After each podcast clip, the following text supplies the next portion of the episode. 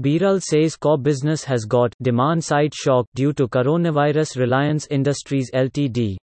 RIL on Monday said its core business has received a demand side shock in India and abroad due to the coronavirus disease COVID-19, which it called an internal risk in its letter of offer for its upcoming rights issue. RIL has since April announced four different deals for Jio platforms, which includes the group's movie, music apps as well as telecoms venture Jio Infocomm.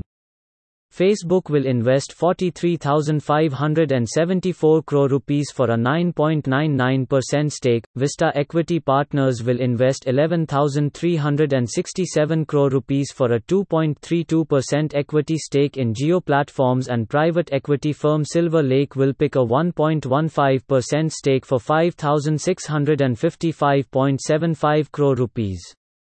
General Atlantic will invest another 6598.38 crore rupees in the digital business, said RIL on Sunday. T the impact of the COVID-19 pandemic on our business and operations is uncertain and cannot be predicted, the company said.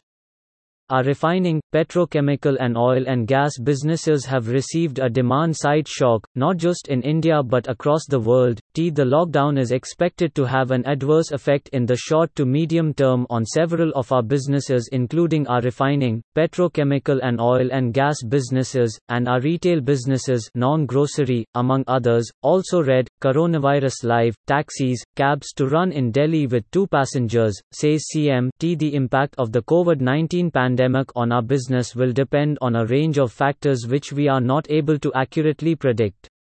These factors include an adverse impact on our ability to engage in new, or consummate pending, strategic transactions on the agreed terms and timetable or at all, it said. Done its proposed sale of a stake in its oil to chemicals O2C division, the company said it is exploring various opportunities to bring in strategic or other investors in the business. To facilitate such investments, it is proposed to transfer the O2C business into a separate wholly owned subsidiary of our company T. The offer letter added the implementation if this scheme is delayed, it could potentially affect the monetization plans of the company.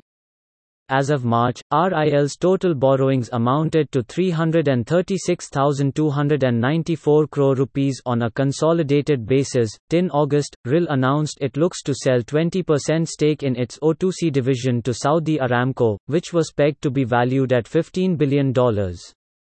The letter does not mention the proposed deal with Saudi Aramco.